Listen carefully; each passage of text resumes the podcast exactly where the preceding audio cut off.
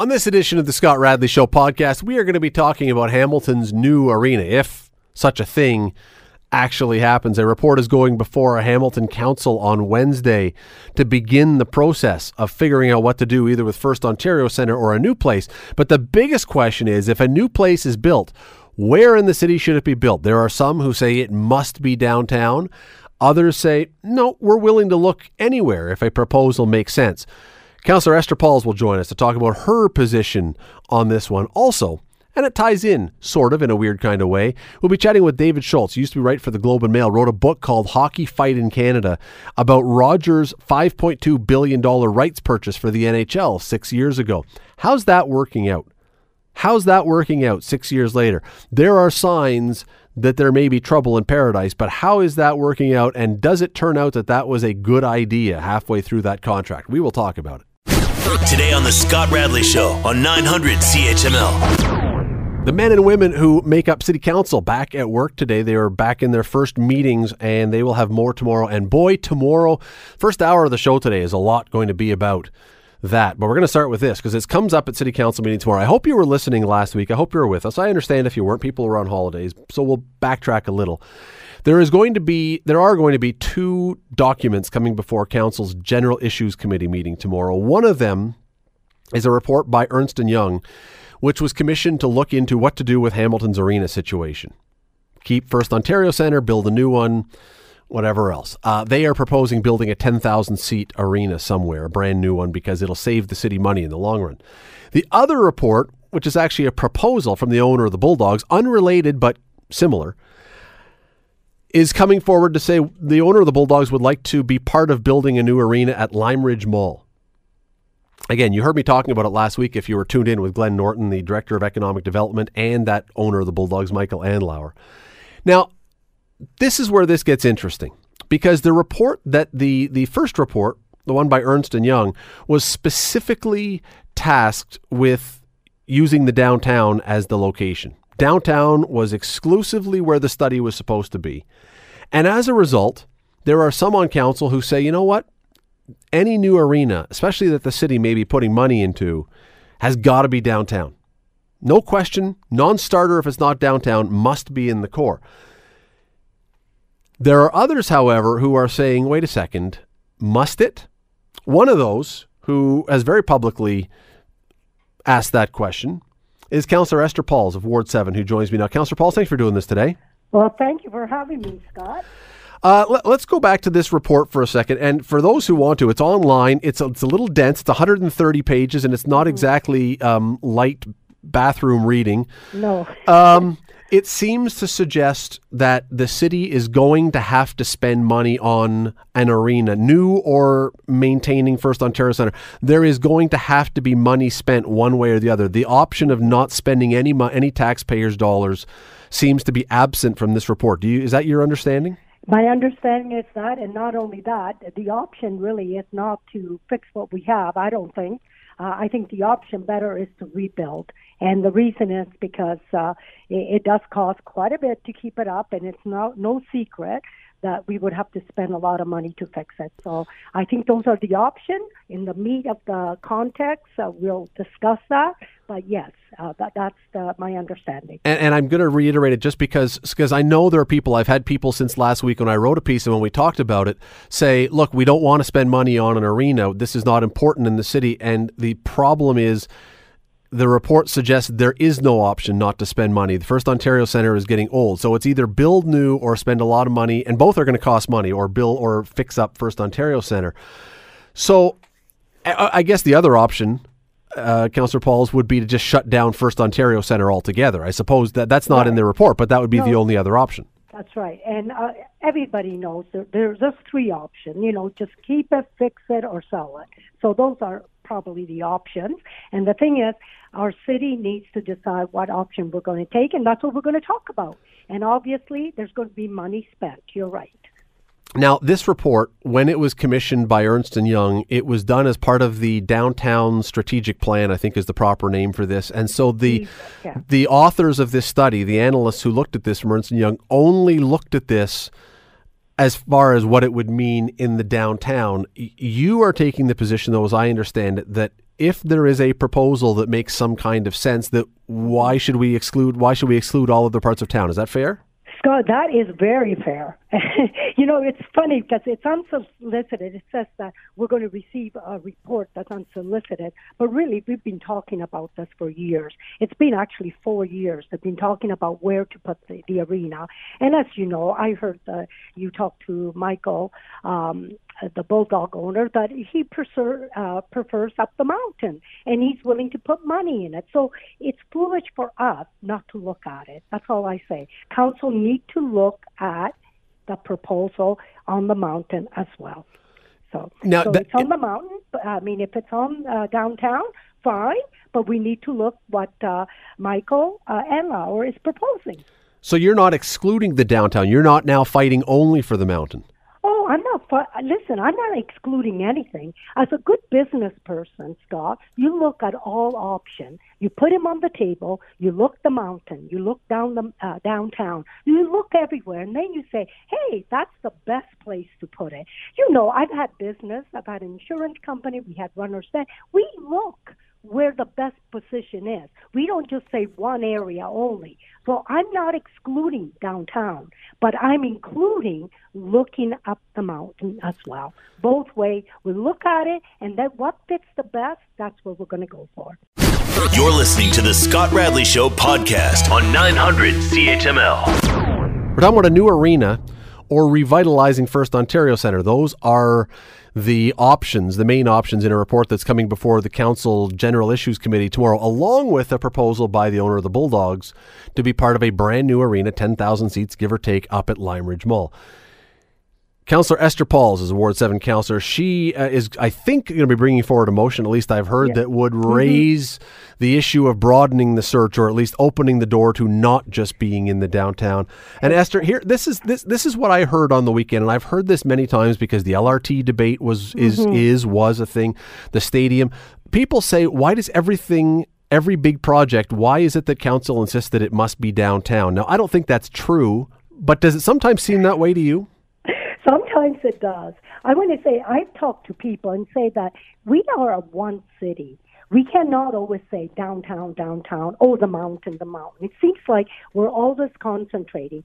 I just want to encourage council to remain open minded about looking on the mountain as part of the option. I'm not saying no to downtown because I want to work for the city. I do not want to work just for the mountain or just downtown.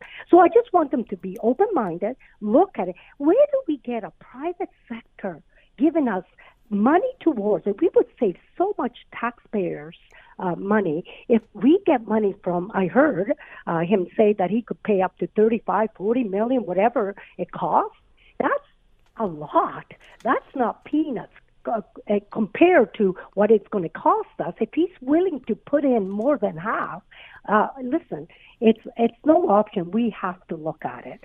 And uh, and you know what? When I heard him talk to you, he was so kind. He also said, "I'll look downtown, but give me an opportunity to show you what I can do on the mountain.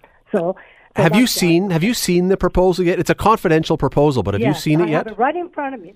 I have it right in front of me. You know. So, from your perspective, then, and mm-hmm. you can't talk about it. I understand right. that. I'm not trying to right. get you fired or charged no. or something, but but when you read it on first blush, when you look at it, is it a proposal that has merit, or do you look at it and say, ah, "There's something here, but there's going to be some problems"? You know what? I look at it, and it's it's very good uh, the work uh, that uh, Ryan McHugh did and Glenn Norton and uh, Ray, the, it's, fa- it's fabulous. The only thing I'm going to say is when I put the mountain, uh, when I put the motion is, I would love to include the mountain because then we have option. This is a good proposal. Uh, if we go one way, there's three proposals. If we take the one, it's good. But let's put the other one. Let's do the private sector, what they're willing to do with it too. So I'm not saying, honestly, I, to, I called on my counselors. I said, listen, I'm not saying no to downtown, but let's look at what the proposal is for the mountain as well. Let's see what we can do. And you know what? I heard over and over people saying how excited they would be if we could consider the mountain. I have people even calling me and people are saying, can you imagine uh, uh, the arena on the mountain, the Bulldog, there was a survey, I think, that said that they would get 20 to 50% more people coming to the game. Because, What a- you know, And that's that's what's in the report. Now, what about the idea? And I've heard from a number of counselors that say yes, but council has already voted on this report and has already voted that a new arena be, as part of the entertainment district would have to be downtown. Which, if I understand correctly, means there would have to be another vote with a two thirds majority to undo that. Can you? And- and we have more downtown or more old city councilors than suburban councilors. Can you see a situation where we would have enough councilors flipping or turning around or opening their eyes to this that would say, yeah, we can pass a motion like that? I I believe that we will pass the motion to look at it because we just you know what uh, Michael Andlauer deserves for us council to look at it. We have asked them to give us a proposal. I met with the staff. I met with the uh, CF Limeridge. We met with Michael. We met with the mayor in April, and we asked them, give us a proposal. Give us a proposal. Now he comes with a proposal, and we're going to say we're not going to look at it. It doesn't make sense to me. So I don't know if I'm breaking any rules here. I'm just saying I'm saying he's given us a proposal. We have the EY for the downtown. That's great. Let's staff look at the mountain as well. And then, with good conscience, every counselor can look at it and say, hey, this makes sense downtown. No, it makes sense up the mountain. Then we have a better decision to make. That's all I'm asking council. And I, I talked to a few of them. I talked to quite a few of them actually, and uh, they're uh, they're going to. I, I hope they're they're going to vote. That we'll look at it, and that's all I'm asking. Ward 7 Councillor Esther Pauls, really appreciate you taking the time today. Thanks for doing this. Thank you, Scott, and you'll know all about it tomorrow. I We will look forward to it. Uh, again, that is Ward 7 Councillor Esther Pauls. Look, it is. It's an interesting one because we've been down this road a couple times, not with an arena. I don't need to remind you of what the big fights have been on council in recent years with the LRT and the stadium. Really hoping that's not this, but it. You get the sense that there are already some positions that have dug in a little bit, which makes you wonder what tomorrow is going to be. I'm going to be so interested to see when Councillor Pauls brings forward a proposal to say, look, let's investigate the possibility of this not being downtown. Not to say it won't be downtown, but let's investigate. Be really interesting to see how that vote goes if there's any traction there. If the councillors are saying to her, apparently, what they say when it comes to casting a vote, we will see. You're listening to the Scott Radley Show podcast on 900 CHML. I want to stay with City Council for a few moments here, and I want to hear from you because Andrew Dreschel had a piece in the spec, and it's a great piece, and it's a really important piece, and it is a thought provoking piece, and it's a troubling piece, and it's all those things because what the story is, if you didn't read it, is a guy named Paul Fromm, who some of you are going to be familiar with the name, some of you have never heard the name before. Andrew describes him, this is the words, an avowed white nationalist and infamous far right activist. Pretty much paints your picture right there. Uh, he wants to come and speak. He wants to be a delegate. He wants to have a delegation in front of City Hall and have his five minutes to speak, specifically about after a summer with a bunch of different issues with LGBTQ and hate issues and other things. He wants to come and speak to the city about its limits that it's putting, he says, on free speech. This is leading to a real debate in council. Do we allow someone, again, using Andrew's description, an avowed white nationalist and infamous far right activist, do we allow someone like that to come and speak in council? Do we give a platform, a pedestal, a microphone to a person like that? And of course, this is now leading some to say, no, we don't want to hear from someone like that. Others are saying, you know, it's a slippery slope. It's a dangerous thing if you're going to start doing that. And I got to be honest with you, I don't agree with much of what I've heard from Mr. Fromm. I have not studied all of his thoughts. I don't, but m- much of what I've heard of what he stands for, I disagree with, and I disagree with it pretty vigorously. However, however, I find it really difficult to get into a position now where our city council is taking the position that they are going to allow or dis or disallow someone to come and speak at a public forum in a public space based on the fact that they disagree with someone's point of view. There there are lo- limits. Of course there are limits. Well, let me back up for one second here because Paul Fromm ran for council last time. Don't know if you know that. Paul Fromm ran for council. He got, I don't know, several hundred votes. He was allowed to run for council. By our laws, he was allowed to run for council. And had he won, and he wasn't close to winning, but had he won, he would have been fully entitled to speak at council every single day that there was a council meeting. There's no law that would have stopped him. And here's the issue I get very worried when I start to hear politicians and other people start to debate who we will listen to, and not even listen to, because I know that at times you're going to hear somebody but not listen. But I get very concerned when we start to have the idea of who are we going to not permit to stand in a public place and speak. And it doesn't mean that you agree with them. In fact, here's the thing if you believe that what someone has to say is so horrendous and so egregiously wrong and something that is bound to cause people to be upset and cause people to disagree vigorously, I would argue the way to win the battle is not to shut them up and not to ban them from speaking and essentially turn them into a martyr. You let them speak. You let them hang themselves by their own words. If he gets up in front of council and says something that is wildly offensive and wildly egregious, now the city has heard what he's had to say and can make a judgment on anything future that he has to say. This is how you win a debate. This is how you win an argument on philosophy and position and right and wrong. You don't silence people, you let them lose the argument by themselves with their own words. And somehow we have gotten confused in our society, not just here in the city.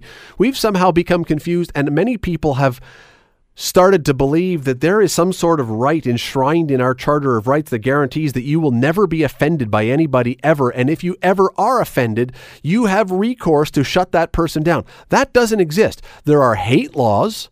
Absolutely, there are. There are absolutely hate laws, but there is no anti offense law. And again, I go back to my point. If this person were to get up in front of city council and start spewing what is categorized as hate under the criminal code, how better to charge and arrest him and prosecute him than by than by having the videotape of him in council on TV saying these things.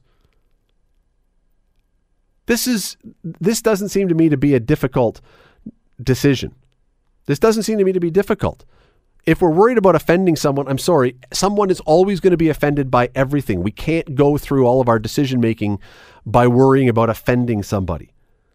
If we're worried about him speaking and that he says something that somebody finds offensive and and someone else might hear this and be inspired to follow along behind him, well, uh, uh for decades we have had things in Hollywood and on TV and in movies and everything else that are horrible. Violence and sex and all kinds of other things that are way over the line. And what do we hear every single time? Well, no one is going to imitate that. You're just seeing something. No one. Fa- so,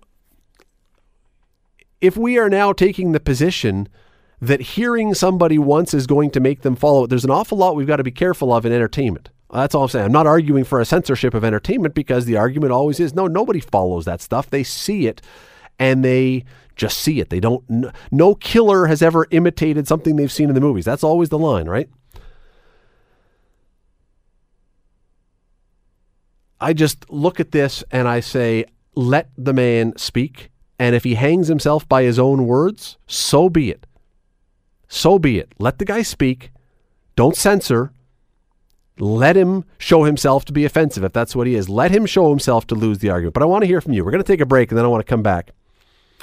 I want to hear from you whether you think, and you're welcome to disagree with me. 905 645 3221 or star 9900. Would you be in favor, even if you vigorously disagree with his point of view, as I do on many things that he says? Would you be in favor of still letting him speak for his five minutes, not endlessly? Or would you say, nope, what he says is too offensive.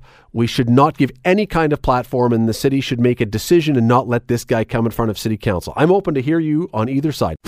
You're listening to the Scott Radley Show podcast on 900 CHML. We are talking about council is going to be debating tomorrow whether to allow a guy described as an avowed white nationalist and infamous far right activist to be a delegate, to be a delegation at city council, whether to allow him to get up and have his five minutes in front of council. And some councillors apparently are, are thinking, no, we're not going to allow this. We don't want to give this man a platform. Others uh, have not made their statement, their positions entirely clear yet. That'll come up tomorrow. But what I'm saying is, if someone has no leg to stand on, if their position, if we believe their position, and many things that I've heard this person has said, I disagree with very strongly.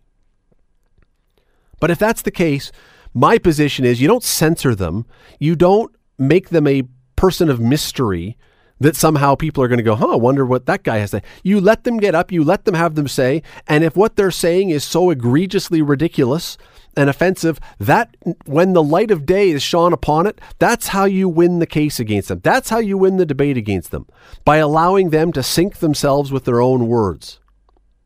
But I want to know what you think. Should we allow someone who we disagree with, who may say things that are wildly offensive? I don't know what he would say but who has in the past taken positions many people would consider offensive. Should we allow that person to stand in city council and city hall and give a speech, or should we say, nope, not allowed? I am open to hearing either point of view. 905 645 3221 star 9900. Mikey is up first today. Mikey, how are you? I'm fine, sir. I agree with you 120%. Uh, the tongue is one of the most powerful things that we have, and anybody has a right to stand up on a soapbox and tell everybody else's opinion. Let the guy hang himself or whatever he's going to do. If he speaks with a forked tongue, that's good for him. We know. Well, and if he gets up, and and I think one of the concerns is that he would say something very hateful. I think that's one of the things council may be well, afraid like of. you said, charge the guy. Yeah, that's right. Can charge. No, there's no censorship. Everybody has a right to speak. Everybody has the right to write down something they want to write. What are you censoring us for? Mikey, I, right. Mikey, I appreciate it. Uh, Like, Thank you. Have a good night. As Mikey just says, and I said it earlier, if he gets up, if the concern is that he would say something wildly offensive, the fact that he would say it in front of city council, where there are TV cameras rolling, where there are reporters listening to every word, if you say something that is hateful and it falls under the criminal code version of that, it's very easy then, with tons of evidence, to charge this person if he doesn't fall into the category of hate, but says something that would be wildly offensive. It's very easy to listen, and I think the majority of people who would hear this would say, Yeah, hmm, no, I'm not going to follow down that path. You let sunlight illuminate what the words and thoughts are.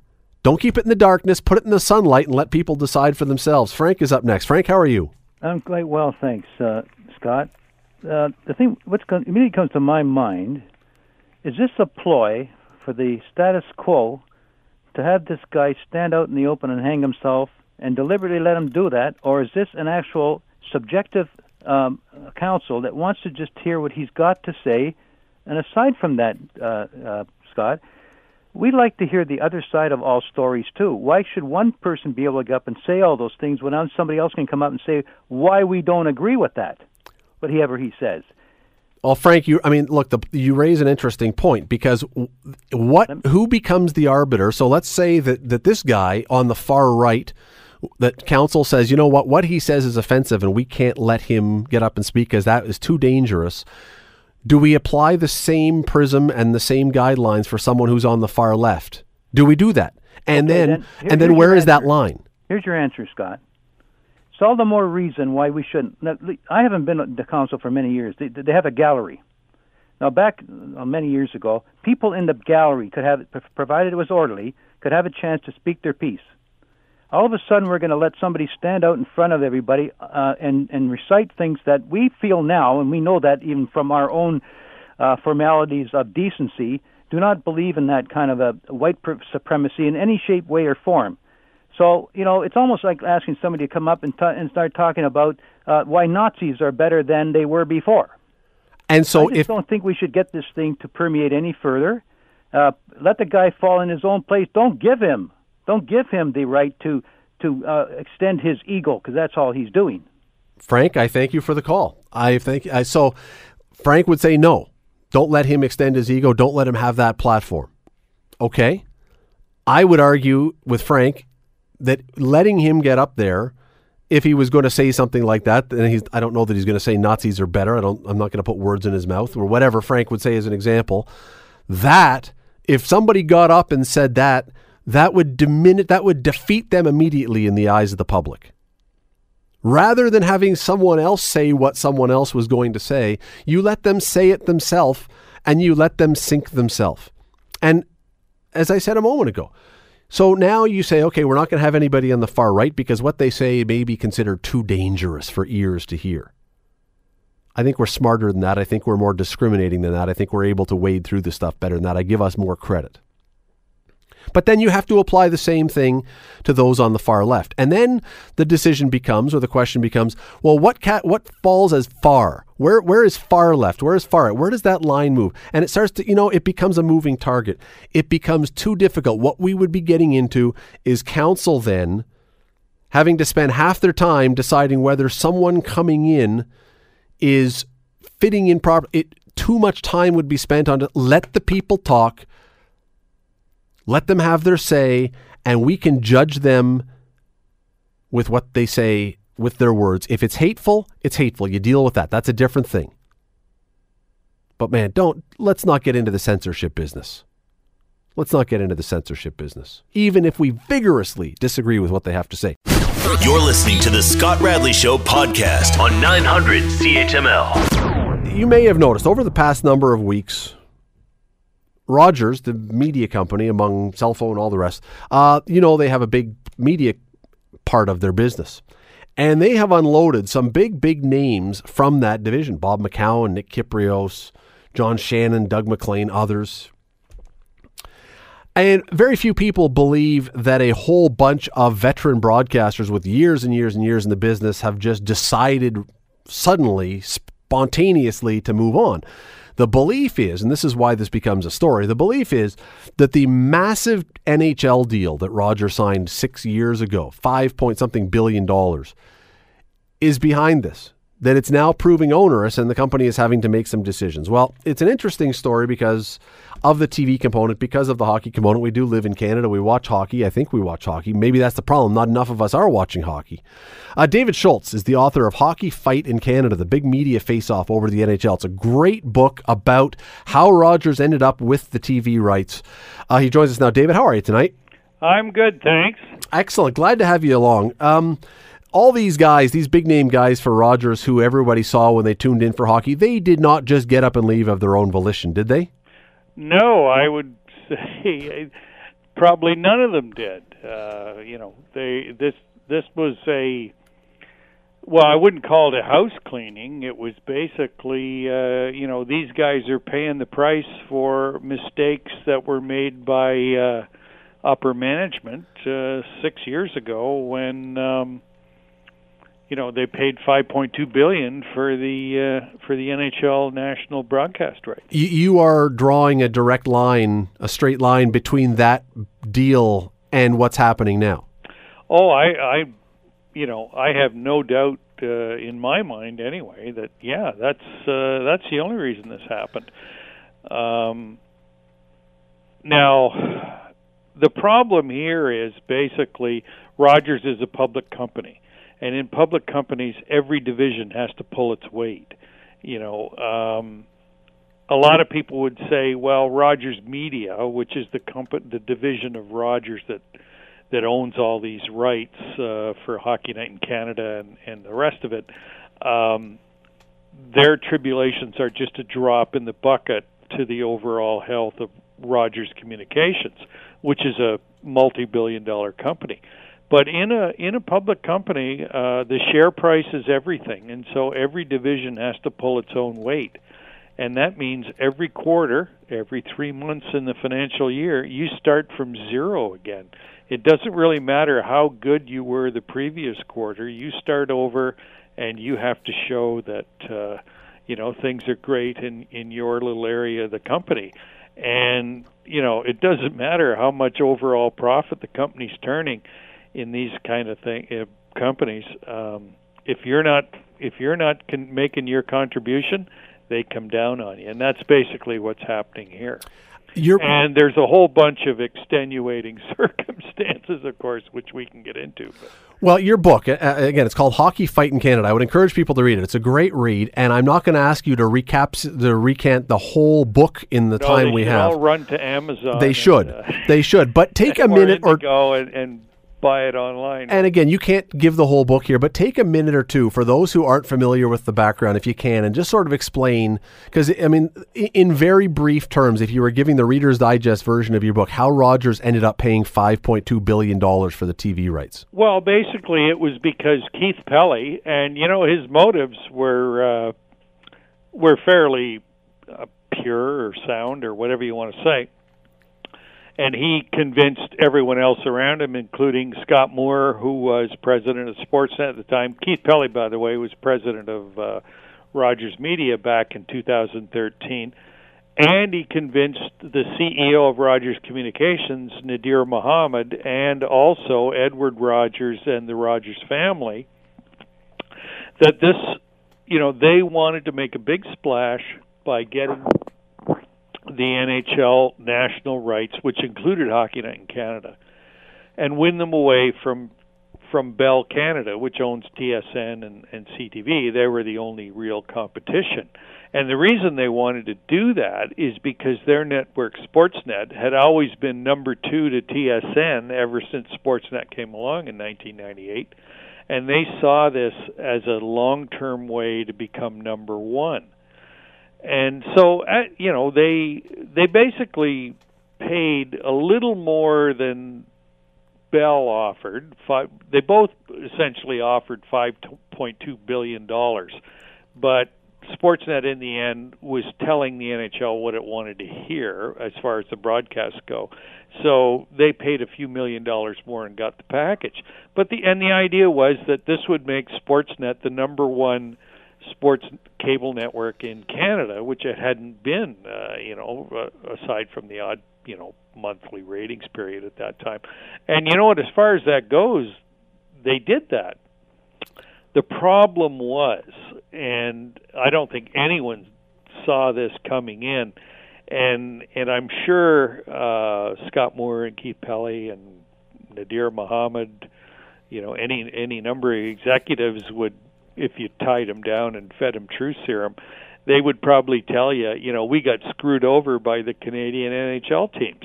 And it's tough to argue that one because after they got the contract, yeah, it was a record amount of money, 5.2 billion dollars they paid over 12 years. That's a huge amount of money. And the the gamble was that the Canadian teams would get better, specifically the Toronto Maple Leafs. And it just didn't happen a fast enough or sustained enough to boost the ratings enough that they would make money on it. I mean, here they are all pretty much halfway through the deal, and the Leafs, not necessarily for a fault of their own. Nobody can argue that you know the Leafs aren't bet- way better than they were in 2013. The only problem is they got the bad luck to play in the best Division in hockey. So they can't get out of the first round, and, and that kills the ratings because the Leafs and uh, they're in the biggest market in television market in Canada, so they drive the ratings. The Edmonton Oilers, there were high hopes for them and Connor, Connor McDavid, and that hasn't happened. Um, the rest of the Canadian teams have only sporadically been good. So they're just getting killed in the playoff ratings, which is where you know you make your money. Well, we saw and that with the Jays, what, right? You know, we're seeing right now with Nick Kypreos leaving, John Shannon, the latest round, Bob McCown. We're this is the fallout from all of that. And we saw that with the Jays when you talk about the playoffs. When the Jays were yeah. great and they got into the playoffs, they were having a million people a game plus who were oh, tuning yeah. in. And, and when that originally happened, uh, what back in 2015, that was totally unexpected. And there were a couple of years there, 2015 and 16, where everything was looking kind of rosy for Rogers, right? And then it all sort of fell apart. Uh, you know, outside of the, you know, the Leafs lose in the first round. None of the other Canadian teams picked up the slack. Uh, the Winnipeg Jets, God bless them, got to the Western Conference Final a couple of years ago, but they couldn't sustain it either. And so, you know, it just uh, it just didn't happen for them. David, I, I, I don't. I mean, five billion dollars, and and I, you know, so you and I will probably never understand what that really means. But that sounds like a big number for almost any sports contract, short of NFL, I guess, or Major League Baseball. That sounds like a huge number, even in the states, let alone in a country like Canada that's so much smaller. Well, if you compare it to the NFL or you know even the NBA and, and Major League Baseball, that's pretty small beer. Sure. That number, really.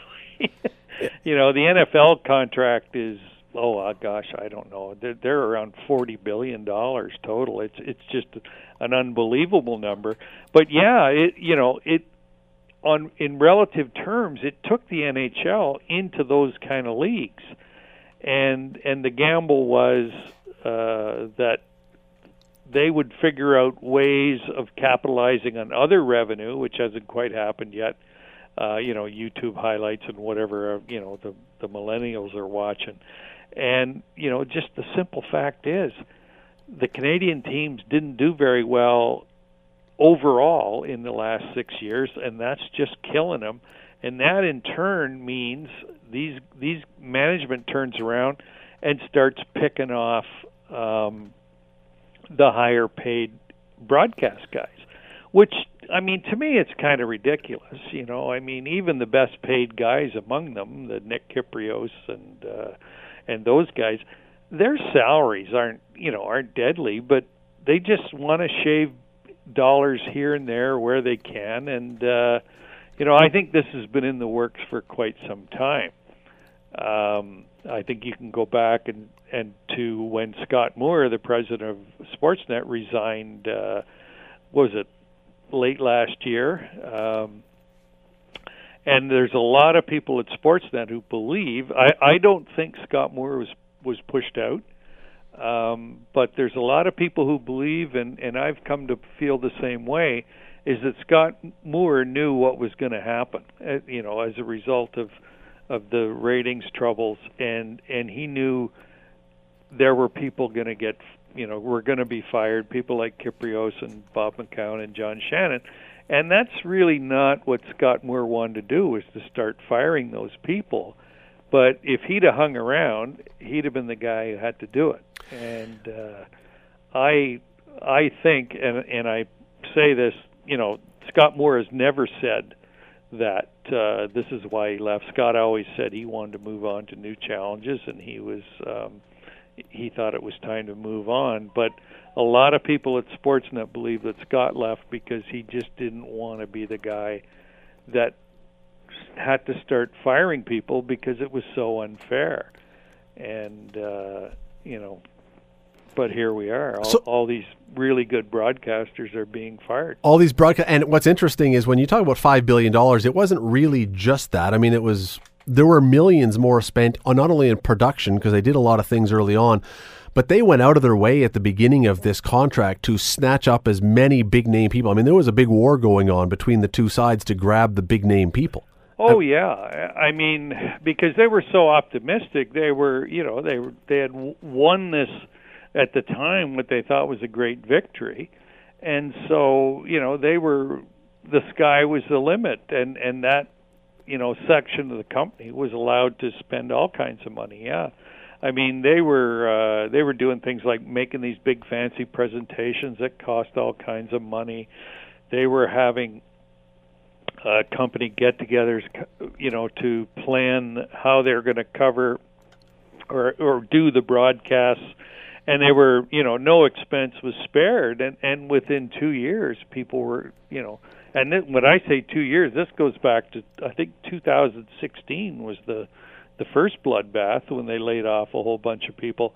Um, you know that that just very quickly came and uh, you know hit them hard.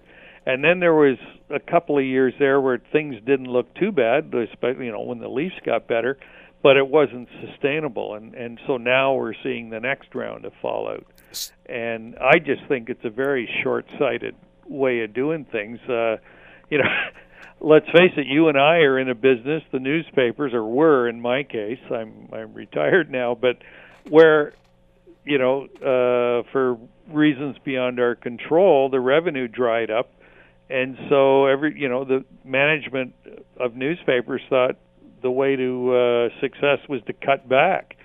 So we were, yeah, we were, we were in an odd business that thought, oh well, the best thing to do is is diminish your product, and that, and you know, that's ex- basically what Sportsnet's doing, and uh, it's just, you know, it's just a head shaker. Was was this always then a massive risk that was taken, or was this a good risk that just happened to fall on a bad break that the the dice came up on the wrong numbers? Yeah, I, you know, I I still um, I still sort of fall on the side of you know it's it, it I suppose if I were one of those three guys uh, Keith Pelley, Scott Moore, or Nadir Mohamed, I might have done it too because TSN Bell was willing to pay the same amount of money. Like there's no shortage of TSN or Bell executives now who'll who'll say to you, "Oh, that's the luckiest thing that ever happened to us is that we didn't get that contract and have to pay that money." Well, yeah, that's true, but you know, you still were willing to pay that. You know, you were willing to pay up basically the same money. So, you know, I really can't say that it was a terrible decision. I think there have been a lot of bad decisions made in the wake of it. Basically, you know, a lot of them these layoffs. But um, I, I I think what happened, you know, with the Canadian teams collectively really just sort of falling apart at the same time, that's something that, yeah, I don't think anybody could see happening. Because people tend to forget when Rogers signed that deal back in 2013, the Leafs were considered, uh, and this is still in the, you know, basically the Brian Burke era. He got fired right at the start of that. They were considered to be a team on the rise because they had just taken the Boston Bruins to seven games uh, and and came within you know 20 minutes of a huge upset. They blew it all in the third period and lost in overtime. But this, even despite that, people still thought the Leafs after that season in 2013 were going to get better, and of course they didn't. Remember the the old 18 wheeler falling off the cliff. But it wasn't just the Leafs; it was everybody else kind of followed them off the cliff. The other uh, the other six Canadian teams. So, um, yeah, it you know it was a hell of a gamble when you're talking that kind of money. It's huge, but I could certainly see lots of reasons why it made sense at the time. Just got a couple of minutes left with David Shoalts. Um, it, it, does make me think, though, that there's going to be some sort of a cautionary tale that Canadian sports networks, Canadian networks are going to look at from this. Nobody else is going to want to dive right back into a situation like this. And this is massively bigger money than we would talk about with, say, TSN and the CFL. But it makes me wonder if this does affect negotiations for rights with other Canadian networks, with other sporting entities, that they are going to look at this and say, we got to be a little more cautious and a little more careful. Or, or is this just a one off and you say, no, everything else is going to be the same?